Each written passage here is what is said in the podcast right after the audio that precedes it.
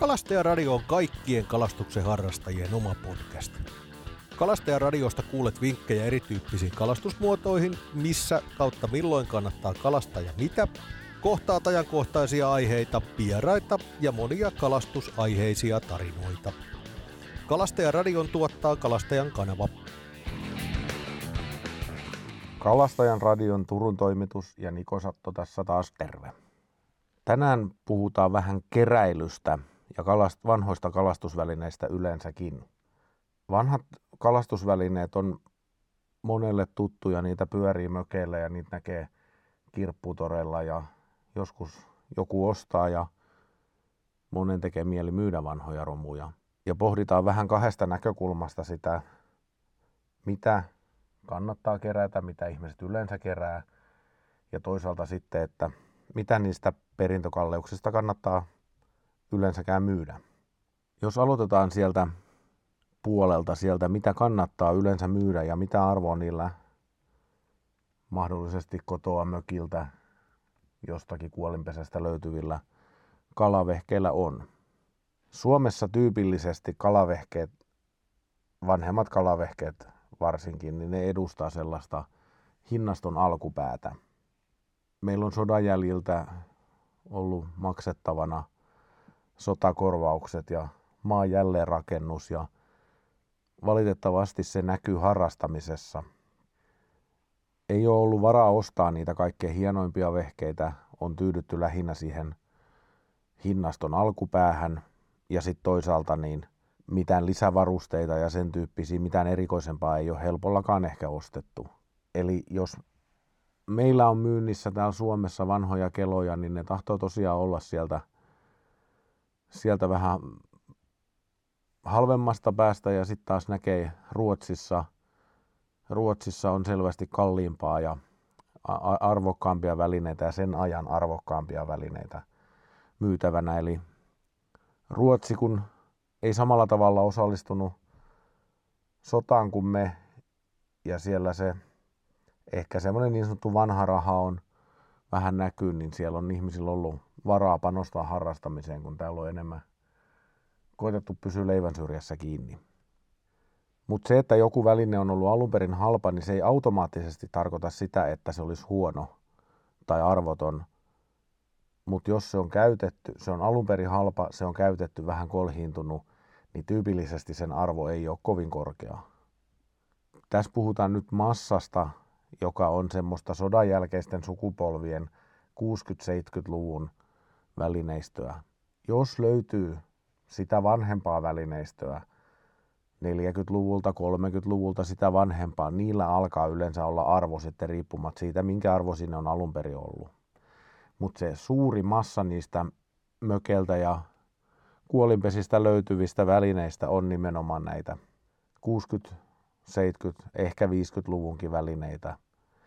Ja paljolti ne on, jos keloista puhutaan, niin ne on abun, ruotsalaisen abun tuotteita, abumatikkeloja, abun vapoja, vieheitä ja sitten harvakseltaan jotain oheistarvikkeitakin löytyy.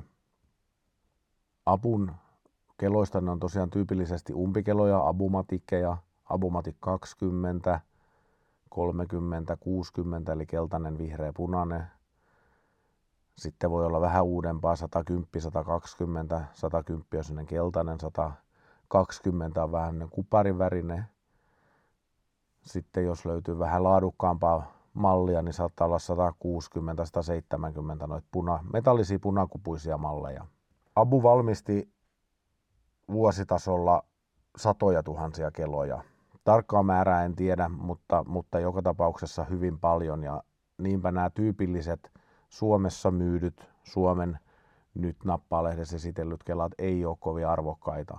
Suoravetokelat 35, 135 vaalean keltaisella melkein, melkein metallihohto luonnonvalkoisella kuvulla, ne on hiukan arvokkaampia, varsinkin 135, jota tehtiin tosi lyhyen aikaa, mutta niitä myöskin tosi harvoin löytyy.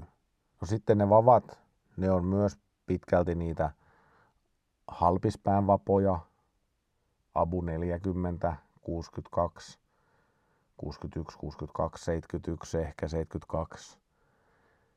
Niillä on jokin arvo, niin kuin niillä kelloillakin, mutta ne ei ole mitään erityisen harvinaisia. Jos ne on tosi hyvä kuntoisia, niin niistä saa kymppejä. Jos ne on heikkokuntoisia, niistä puuttuu osia, on selkeitä kolhuja, mahdollisesti toimintaan vaikuttavia virheitä tai, tai rikkoutumisia, niistä ei saa juuri mitään. Ne on niin kuin muutaman euron arvosta roinaa.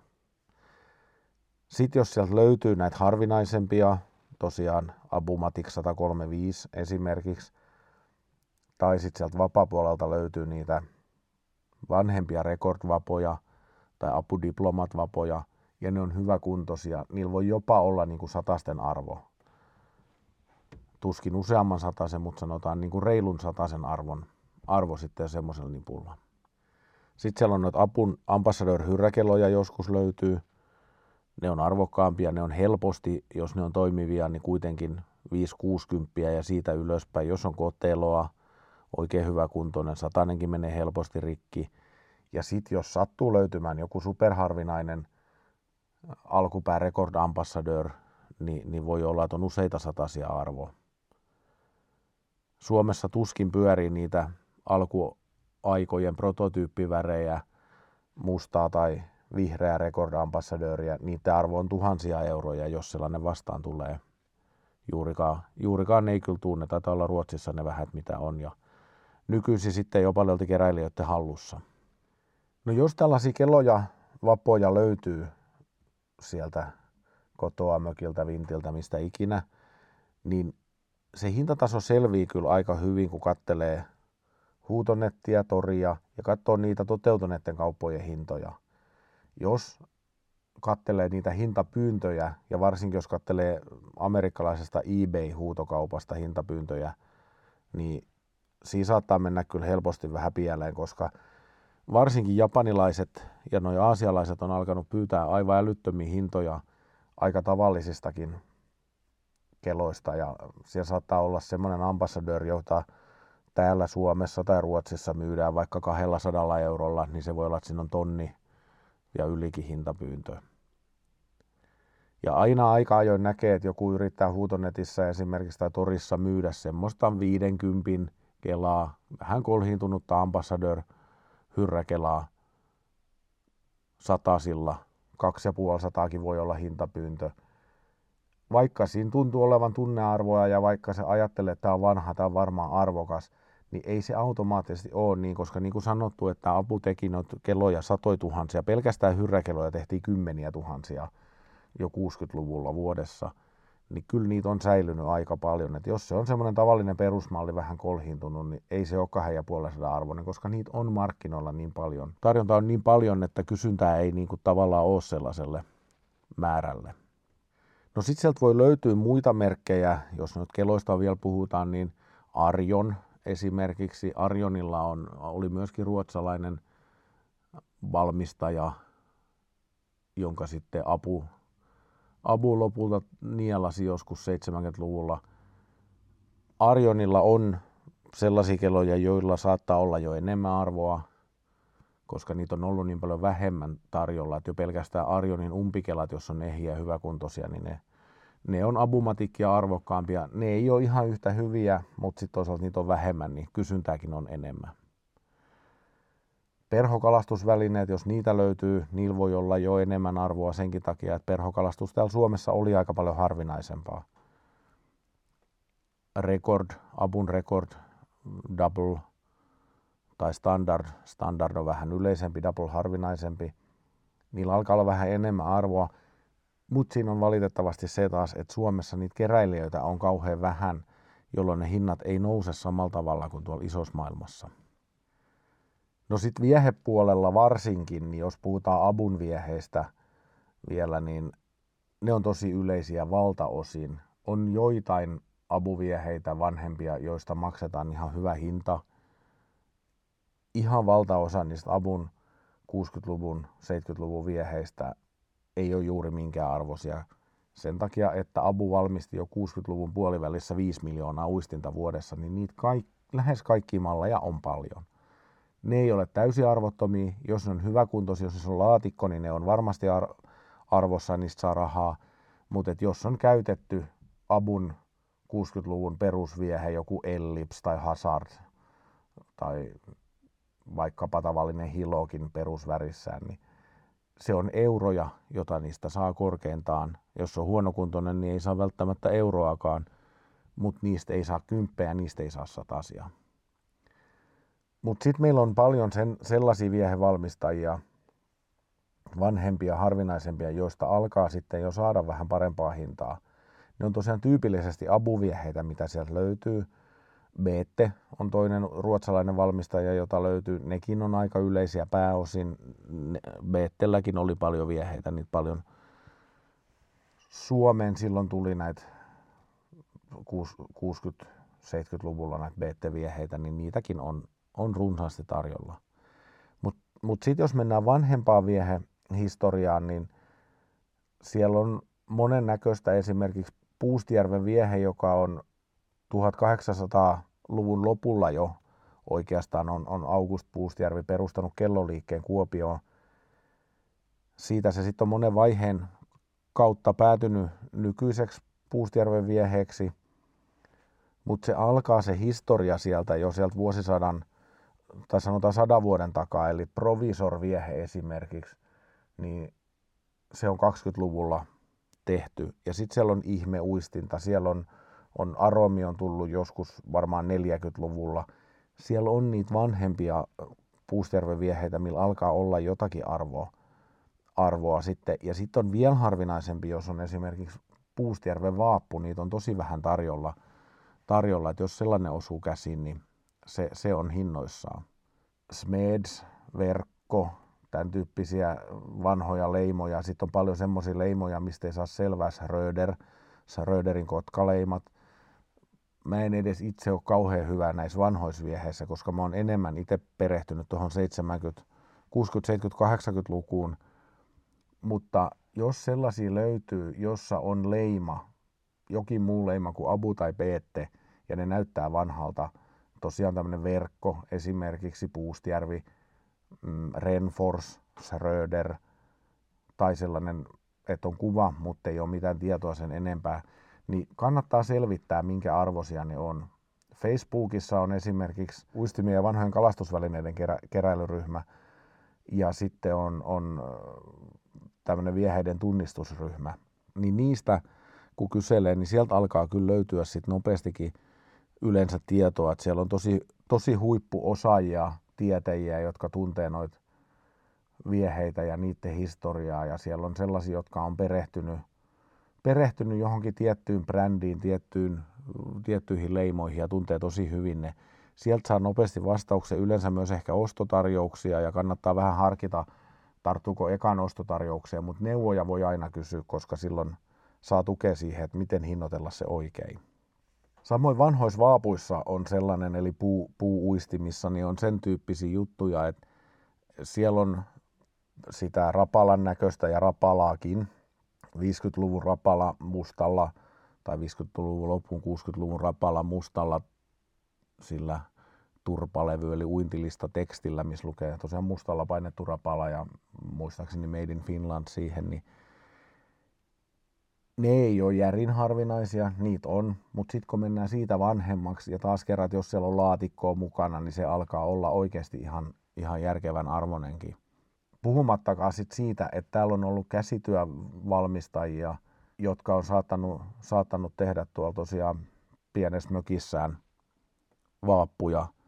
Muun muassa tämmöinen erakko, pylväläinen, Toivo Pylväläinen niminen erakko, Koreakoivun saaressa Päijänteellä askarteli vaappuja. Ne on hirveän näköisiä, ne on semmoisia niin kuin Ville viisi vuotta mallia, se ulkonäkö, ne näyttää helposti siltä, että niitä on joku, joku pikkupoika itse väsännyt.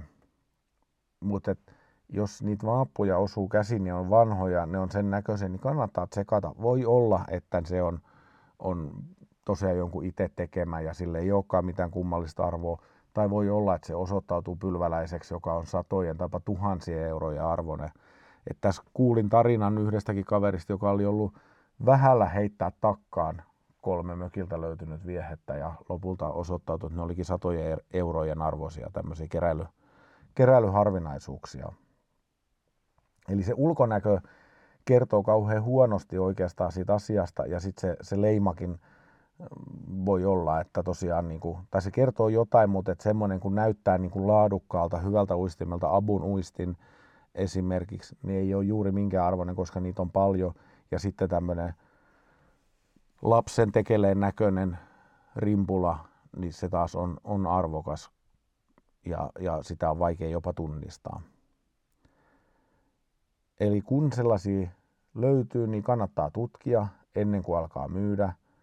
Kaikkein suurimman, suurimman virheen tavallaan tekee, jos antaa jonnekin pienten tai nuorten kalaseuralle pohjaa heitettäväksi tuhansien eurojen arvoisen aarteen tai toisinpäin, että yrittää innoissaan myydä niitä muutama euron arvoisia vieheitä monella satasella ja ihmettelee, kun kukaan ei ole kiinnostunut.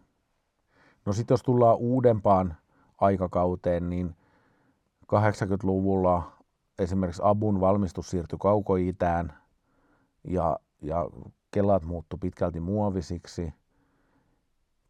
Niillä on kauhean vähän tällä hetkellä arvoa, mutta sitten toisinpäin taas itselläni on nyt vitriinissä jonkun näköinenkin nippu ja niitä on kauhean vähän tarjolla. Eli jos ne on tosi hyvä kuntosi, varsinkin jos ne on käyttämättömiä laatikossa, jossakin kuplamuovissa, niin joko myyjä tai jos ei saa niistä hyvää hintaa, niin kannattaa ehkä säilyttää ne, koska saattaa olla, että jonain päivänä ne on kuitenkin jonkin arvoisia. Jos ajatellaan autoa, pikkufiattia, autona Fiat 600, niin eihän se silloin, kun se oli uusi, sanotaan siellä 60-70-luvun taitteessa, ihmisillä oli perheautoina, niin se oli tavallinen perheauto, se ei ollut juuri minkään arvoinen. Nyt se on sympaattinen, hauska vempain, jos semmoinen 60-luvun auto on hyväkuntoinen, se on oikeasti rahan arvoinen auto. Puhumattakaan, puhumattakaan jostain T1-sukupolven pakettivolkkarista, niin sanotusta junakeula-mallista, ja jos on vielä se niin sanotulla panoraama-ikkunoilla – ne on kymmenien tuhansien eurojen arvoisia autoja, mitä silloin, mitkä silloin oli tavallisia kuljetusvälineitä vaan. Eli koska ei ihan varmaksi tiedä, mistä tulee arvokas ja mistä ei tule arvokas, niin silloin kaikki, mikä on tosi hyväkuntoista, ehjää, paketissa, laatikossa, alkuperäispakkauksessa, mikä se ikinä onkaan, niin ei niitä ainakaan pois kannata heittää.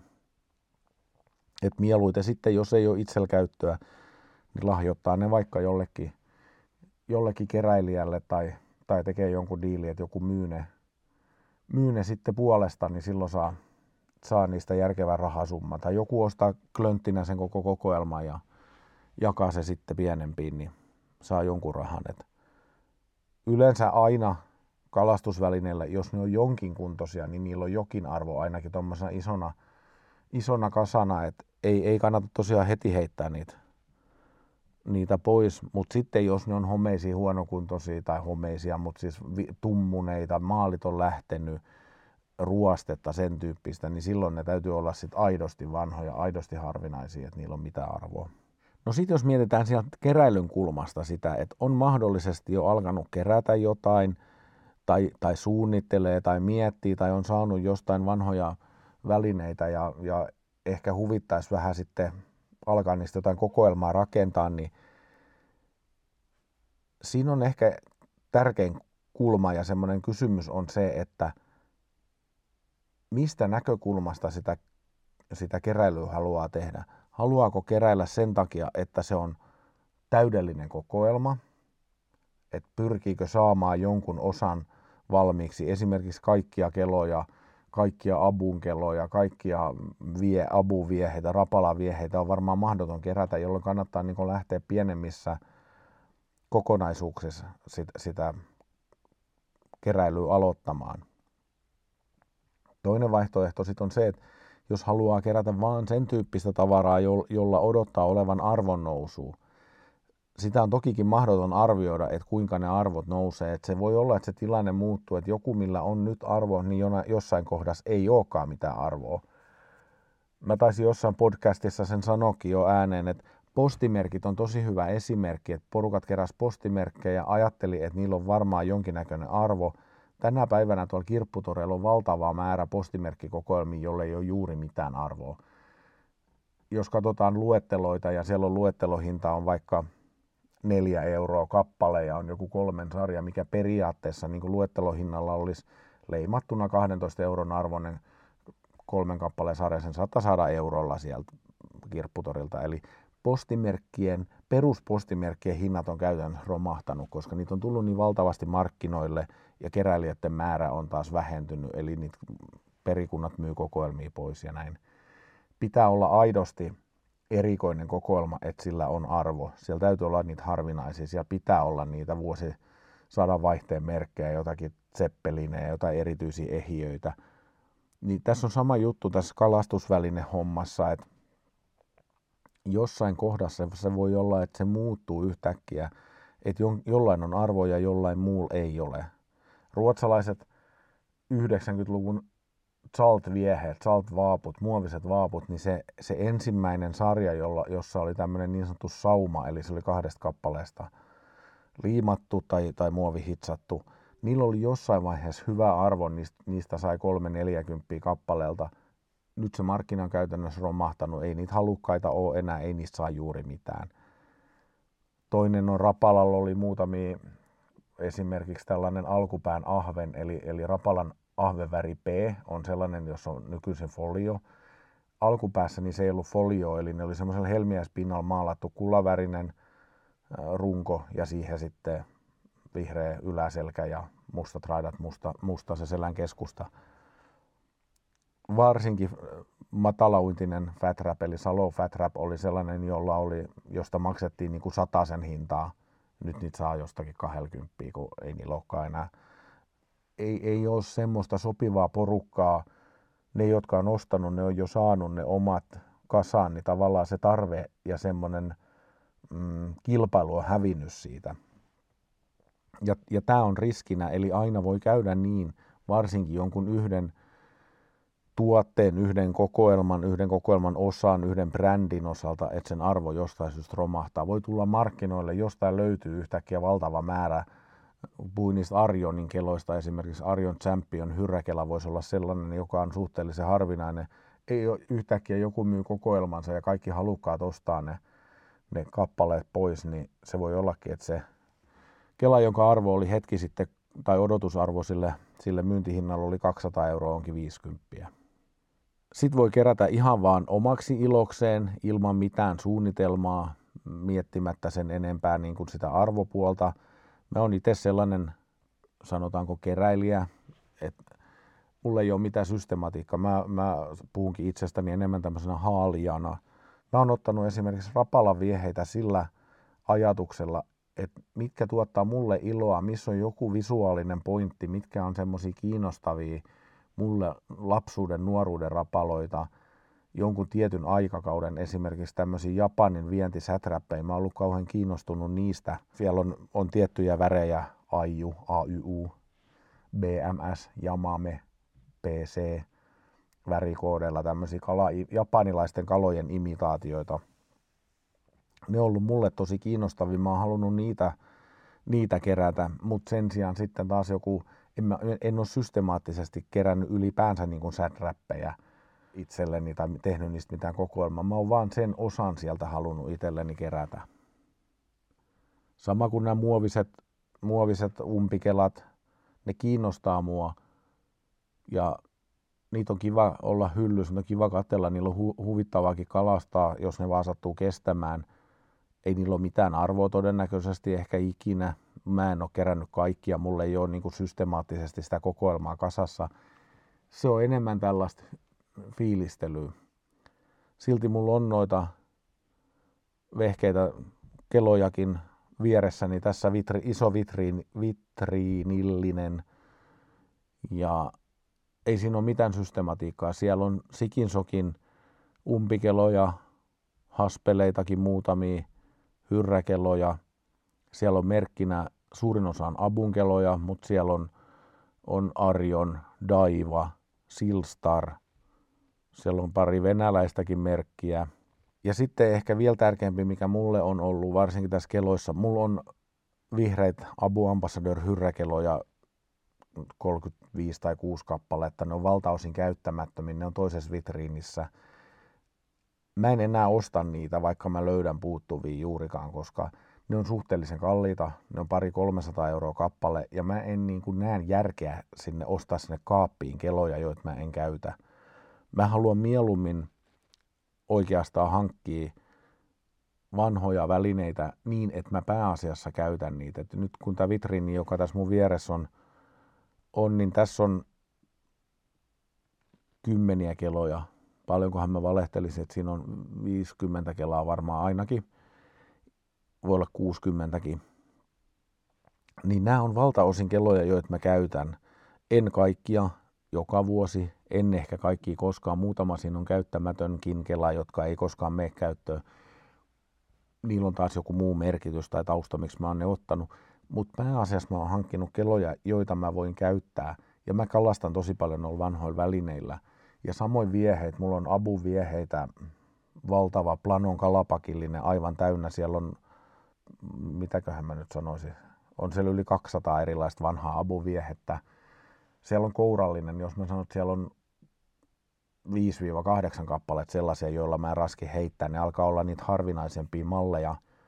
Finis, Joker, Pendeltraget, tällaisia sieltä.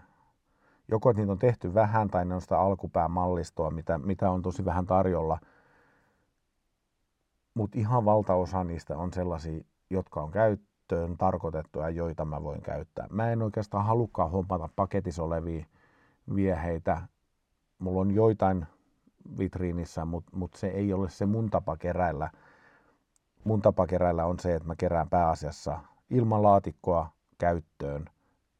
Ne on halvempi ostaa, niiden arvo ei koskaan samalla tavalla nouse, mutta se, mä ostan ne itselleni, mä en osta niitä sen arvonousun takia. Keräilys on se mukava puoli, että sitä voi tehdä just niin kuin sitä itse haluaa. Kunhan ei mene sosiaaliseen mediaan ja, ja ota liian tosissaan sitä, että siellä on aina niitä, joilla on tiukka mielipide siitä, mikä on se oikea tapa. Tuolla, mä oon tainnut tämänkin jossakin podcastissa mainita, mutta tuolla autoharrastajapiireissä puhutaan pussihousumobilismista. Eli semmoisesta hyvin ahdasmielisestä ajattelutavasta, että vain se minun tapani harrastaa oikeaa, vain niiden vanhojen kanttiautojen, 20-luvun kanttiautojen harrastaminen tai jonkun tietyn aikakauden autojen harrastaminen on oikeata, oikeata mobilismia ja sitten esimerkiksi 80-luvun Nissanin hankkiminen ei ole. Mä muuten istun tässä samalla, kun mä puhun sen takia, että teitä kaikuisi niin paljon, toivottavasti ei kaju. Mä istun pojani, poikani ostamassa 87-mallisessa Toyota Corollassa. Tämä on mun mielestä mobilistiauto ehdottomasti. Niin tässä on sama ilmiö tässä kalastuksessa kuin mobilismissa, että on niitä, joiden mielestä ne muoviset kelat on niin kuin väärää keräilyä. Miksi kerätä tällaiset? Eihän noissa ole mitään järkeä, ei ne ole arvokkaita. Tai, tai 70-luvun viehet, ei ole oikeat viehit, on vaan ne sellaiset äh, vähän kälyisen kuntoiset 30-40-luvun vieheet ja, ja, ja ne harvinaiset brändit ja ne tietyt. Ja se on mahtavaa, että joku keräilee niitä, mutta se ei ole se ainoa oikea keräilytapa. Jokainen, joka pistää Kelaa vitriiniin, on se Kelaa niin kuin periaatteessa mikä tahansa Kela, niin sillä on ajatus siitä, että tämä on mulle tärkeää, tämä on semmoista, mitä mä haluan kerätä. Se on silloin itselle oikeat keräilyä. Eli ei kannata lähteä siihen, siihen mukaan, että on vaan yhtä oikeaa tai pitää keräillä sitä, kun, kun yleinen mielipide näin sanoo. Kannattaa tehdä sitä, kun itse omalla rahalla niitä itsellensä ostaa, niin kannattaa tehdä semmoista, sen näköistä siitä keräilystä, mikä itselle on tärkeää ja, ja mikä itse palkitsee ja miellyttää. Noissa tota, muovikeloissa ja vaikkapa 80-luvun abun vieheissä esimerkiksi, joita mulla on, on myöskin aika paljon tuolla, mä oon niitä fluorivärejä. Se jollain tavalla se fluoriväri iski silloin pikkupoikana tai semmoisena 12, 13, 14-vuotiaana iski mulla sillä lujaa, että mä koin, että, että ne on jotenkin niin kuin se vanhan värimaailman täydellinen poikkeus ja mä innostuin valtavasti niistä silloin. Mulla on semmoinen niin kuin lapsenomainen halu edelleen haalia niitä ja käyttää niitä. Ja siinä on se hyvä puoli niissä, niissä fluorivärisissä vieheissä, niitä ei juurikaan kukaan kerää. Niitä saa vielä aika halvalla. Alkaa olla huomattavissa kuitenkin se, että esimerkiksi tuo ruotsalaisessa nettihuutokauppa Traderassa, niidenkin hinnat on ruvennut nousemaan ja tulee kilpailua. Et kun mä oon huutanut niitä tässä ehkä 15 vuoden ajan sillä aivan pilkkahintaan, niin, niin nyt se ei ole enää ihan niin pilkkahintasta se huutaminen ja välillä tulee kilpailua ja välillä jopa häviää, kun ei viitti niin paljon maksaa niistä vieheistä, mitä siellä joku tarjoaa. Mutta että se alkaa pikkuhiljaa tulla. Se on vähän, taas mä käytän tätä autovertausta, kun tämä on mulle myös rakas aihepiiri, niin mä aikanaan itse mietin 80-luvun Datsun Serryä, semmoisia, jota mun kavereiden perheellä oli, että että tosta ei tule ikinä niin kuin mobilismi, mo, mobilistin autoa tai sellaista haluttua autoa. Ja nyt kun Turussa on sellainen ainakin ollut, ollut vielä tuossa reilu vuosi aikaa, niin ruskea Datsun Serry taksina, niin on se niin kuin maailman hienoin auto siellä, siellä taksitolpalla ja todella monet ottaa valokuvia siitä ja fiilistelee, että vau, vanha kasariauto. Että se mieli muuttuu ja, ja kun usein puhutaan tämmöisestä mä sanon sitä etukäteiseksi jälkiviisaudeksi, mitä pitäisi olla, että mietitään sitä, että voi että kun silloin olisi pitänyt säästää se, ja voi että kun se auto ja tuo mopo ja nämä vehkeet olisi, olisi älynyt pistää talteen, niin nyt olisi saanut hyvin niistä rahaa. Aivan. Harvalla on mahdollista säilyttää vaikka mopoja jossakin tallissa kymmeniä ja kymmeniä tai edes niin useita kappaleita. Ja sitten se rahatilanne, se on aina, se tuntuu nyt siltä, että se 80-luvun rahatilanne oli sellainen, että, tai, tai kun vertaa sitä rahaa vaikka sieltä 80-luvun loppupuolelta 90-luvun alusta, että et ei se Suzuki PV-mopo, joka mulla oli, mä sain siitä 600 markkaa, kun mä myin sen, että et eihän se ole mikään raha, että se on nykyä, nykyraha suunnilleen 100 euroa, että miksi mä en pitänyt sitä. Mutta kun se 100 euronen nykypäivänä suhteessa ja se sen rahan käyttötarkoitus ja kaikki on niin paljon muuttunut ja, ja tavallaan käyttötapa ja suhtautuminen se raha, pankkilainat on niin paljon halvempi, että ihmisillä on paljon enemmän rahaa käytettävissä, vaikka se olisi edes omaa rahaa, koska pystytään ottamaan matalakorkoisia lainoja. Se oli tosi tiukkaa tiukkaa siihen aikaan pistää se 600 markkaa niin kuin säilöön, pistää, pitää PV säilössä ja ostaa joku vaikka auto sitten sen tilalle. Ei ollut varaa pistää sitä, niin siinä olisi pitänyt olla tosi voimakas etukäteinen jälkiviisaus ja usko siihen, että se mopo vielä sieltä jonain päivänä nousee. Kun samaan aikaan niin yhtä lailla joku olisi voinut pistää vanhoja kuvaputkitelevisioita valtavan määrän säilöön ja ajatella, että näistä tulee vielä sitä niin kuin retroa ja ja, tai vintage tai miten sen haluaa sanoa, että näitä ihmiset ottaa. Mitä sä teet nykypäivänä semmoisella kuvaputki missä ei ole mitään liittimiä? Et mitään, et sä näe senkaan enää mitään, koska ne ei toimi käytännössä niin kuin missään verkossa. Ja, ja t- tavallaan tämä on se haaste, eli se voi olla, että kun pistät keloja vitriiniin kymmenittäin, niin yhtäkkiä 10 vuotta, 20 vuotta mennään tästä eteenpäin, ei niillä ole mitään arvoa, koska keräilijäsukupolvi poistuu pikkuhiljaa täältä ja, ja ehkä nuoret ei ala samalla tavalla keräillä. Ei ole sanottu, että kaikesta vanhasta, kaikesta tämmöisestä vintagesta tulee, tai, tai ettäkö se niin kuin loputtomiin olisi kiinnostavaa. Nyt on se aika, että ihmiset on vintage tuotteista kiinnostunut ja, ja sellaisesta maailmasta. Voi olla, että jonain päivänä ei ole. Eli siinä ottaa joka tapauksessa riskin. Joku onnistuu, joku epäonnistuu. Se on niin kuin kryptovaluuttaan tai mihin tahansa sijoittaminen, että, että jälkikäteen on helppoa viisastella, että tuossa olisi pitänyt ostaa ja tuossa olisi pitänyt myydä. Samoin kalastusvälineessä noita olisi pitänyt ostaa ja, ja noi olisi pitänyt heittää pois, mutta kun sitä ei tiedä, niin ei se auta, kun joko pistää ne talteen ja toivoa tai, tai sitten vaan tosiaan keräillä muista syistä sitä. Et mä ajattelen itse niin, että nämä kelat, jotka mulla on tässä niin sanotussa isossa vitriinissä, käyttökelat, kyllä niistä jotakin saa, mutta ei niillä mitään niin kuin mittavaa arvoa tule olemaan, ja josko niistä saa omansa pois, en tiedä. Vihreistä ambassadörkeloista näyttää saavan omansa pois, niissä on nyt jo arvot noussut aika paljon. Nyt ehkä pitäisi luopua niistä, koska se voi olla, että kun tästä mennään pariket vuotta eteenpäin, voi olla, että maailma muuttuu niin, että ei niitä enää halua oikein kukaan. Ja silloin, se, silloin on niin kuin nukkunut taas onnensa ohi. Tämä on, tämä on loputtoman haasteellista, jos, jos sitä tosiaan sijoitusmielessä aikoo ostaa. Ja, ja kerätä ja sen takia niin kuin monen kertaan on tässä todennutkin, niin mä oon kerännyt itselleni, mä oon sillä näitä hankkinut, että mulla on tullut hyvä fiilis ja, ja tosiaan paljon kalastan niillä. Mä en kerää paketissa olevia vieheitä, ne ei tuo mulle illoa, mulle tuo se, että mä saan niitä hypistellä ja halailla tuolla talviiltoina kesällä kalastaa ja sitten taas vähän joskus kiilotetaan joku uistin. Ja siihen liittyen vielä pitää sanoa se, se asia muuten, että jos sieltä mökivintiltä löytyy niitä vanhoja vieheitä, niin ennen kuin rupeaa kiilottelemaan niitä, varsinkaan millään teräsvillalla, jolla pilaa sen pinnan lopullisesti, niin kannattaa ensin vähän seurata, seurata ja selvittää, että mitä kannattaa tehdä. Että se voi olla, että se patinoitunut Renforsin kajanalippa on arvokas, mutta kun sen menee teräsvillalla pilaamaan, niin sitten ei saa enää mitään. Eli ei kannata hätäillä sen suhteen. Jos kalastusvälineiden keräily tosiaan kiinnostaa tai sieltä löytyy sieltä omasta mökistä tai kuolinpesästä, vintiltä, mistä ikinä niitä välineitä, niin niin kuin sanoin, niin kannattaa tosiaan tutustua näihin ryhmiin, eli Facebookissa uistimien ja vanhojen kalastusvälineiden keräilyryhmä tai sitten vaapujen ja vieheiden tunnistusryhmä. Ne on kumpikin sellaisia, joissa apuja. Ehkä toi ensin mainittu, tuo keräilyryhmä on sellainen, missä on kaikkein, kaikkein kovinta tietoa ja apua saa. Ja siellä monenlaisista brändeistä on tietoja Eli tässä on nyt mainittu näitä, näitä tutuimpia brändejä ehkä, Abu, Rapala, Daiva, tämän tyyppisiä.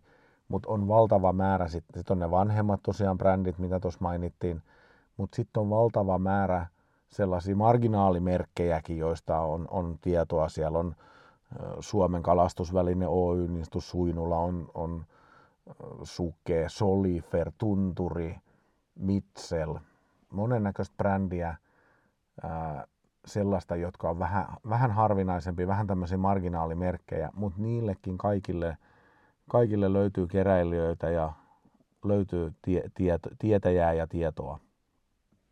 Ja vanhat luettelothan on älyttömän hyviä tietolähteitä, että jos niitä löytyy, niin ei ainakaan kannata heittää pois niitä, jos ei itsellä ole käyttöä, niin silloin sitten joko huutonetin tori.fiin tai vaikka antik, antikvariaattien kautta kannattaa myydä. Eli, eli siellä nämä tämmöiset luet, pienet luettelot, pienet ja isommat luettelot tuttu on monelle nyt nappaa. Sitten on, on Daivan tärppikuvastot, Kuusamon uistimella on kuvastoja ja, ja onkin oikeastaan ainoa, joka niitä edelleen ylipäänsä on tehnyt viime vuosina melkein kun Abuki on nyt, nyt nappaan, ainakin suomenkielisen nyt nappaan tekemisen lopettanut. Ja, ja näin. Mutta sitten siellä on paljon sitä pientä, on Karhu Shakespeare, Ryobia, tosiaan Puustjärven luettelot on tosi harvinaisia ja haluttuja, jos niitä löytyy. Ja sitten nämä, näitä mainittuja Solifer ja tämän tyyppisiä. Niitä saattaa löytyä löytyy hyvinkin jostain yksittäisiä luetteloita ja ne voi parhaimmillaan olla tosi arvokkaitakin ne luettelot, koska ne on niin hyviä tietolähteitä keräilijöille, niin se voi hyvin olla, että sieltä sillä luettelolla on enemmän arvoa kuin sillä vieheellä tai kelalla, mikä siinä vieressä on. Mutta kiva on, jos joku saa tästä, tästä irti jotain oman keräilyyn, mahdollisesti tulee uutena keräilyn piiriin. Kiva on, on, on jos uusia nuoria keräilijöitä tulee, tulee ennen kuin keräily ukkoutuu ja kukaan ei enää halua näitä vanhoja vehkeitä. Ja sitten tosiaan, jos niitä itseltä sieltä löytyy, niin kannattaa ilman muuta ottaa ryhmiin yhteyttä tai, tai vaikka sitten meikäläiseen tai kalastajan kanavan kautta tai miten vaan, mutta että tärkeää olisi, että että saadaan oikea tieto. Kaikki hyötyy silloin, kun se omistaja ja myyjä saa oikein järkevän hinnan, tai, tai jos ei halua myydä, niin tietoa siitä, mutta saa oikein hinnan ja joku keräilijä hyötyy siitä, siitä kun sen kokoelmansa saa. Et pahinta on melkein se, että on arvokkaita, hienoja vieheitä ja sitten ne annetaan jollekin jonnekin junioriseuralle. Ne ei ole enää käytössä parhain mahdollisia, ehkä kovin järkeviäkään ja sitten ne heitetään piloille ja pohjaa ja joka paikkaan rikotaan. Että paljon mielekkäämpää olisi sitten saada vaikka rahasumma niistä välineistä ja antaa se rahasumma sitten lahjoittaa tai ostaa sillä uusia välineitä kalastusvälineliikkeestä ja lahjoittaa se sinne nuorille, niin silloin kaikki, kaikki hyötyisi kaikkein eniten. Mutta kiitos näistä hetkistä keräilyn parissa ja palataan taas aiheeseen, tai jos ei aiheeseen, niin kalastus, tähän aiheeseen, niin kalastusaiheeseen muuten sitten muiden aiheiden parissa. Kiitos ja kuullaan moro. Kalastajaradion mahdollistaa maa- ja metsätalousministeriö ja kalastonhoitomaksuvarat.